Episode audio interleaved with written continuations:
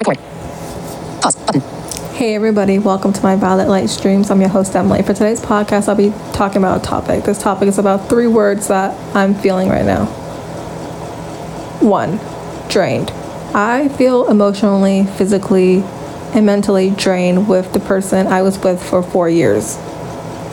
And feeling that way really makes me feel less of myself. It makes me feel really angry about the fact I was with this person for that many years and not having any say or control over my life. Feeling less of myself, feeling useless, feeling hopeless. It really just makes me feel really drained about I was dealing with that for so long. Not having any way out of it. Two, annoyed. Feeling annoyed with what I was going through and letting that person act the way they were acting and not having any say in it whatsoever because I loved that person very much and I knew how they felt about me.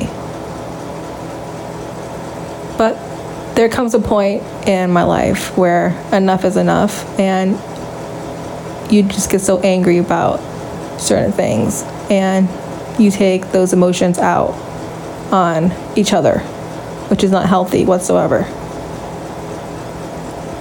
Three, depressed.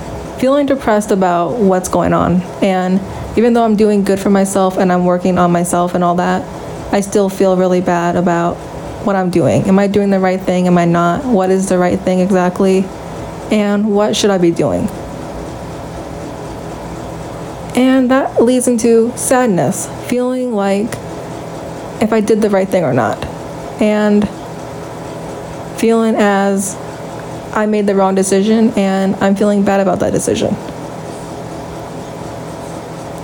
Thank you guys for listening to my podcast today. Today's podcast is about three words that I'm feeling right now. If you guys found this podcast, this episode to be educational and helpful to you, please feel free to share this podcast with your family and friends. Thank you guys for listening to my podcast today. Mic is on. Button.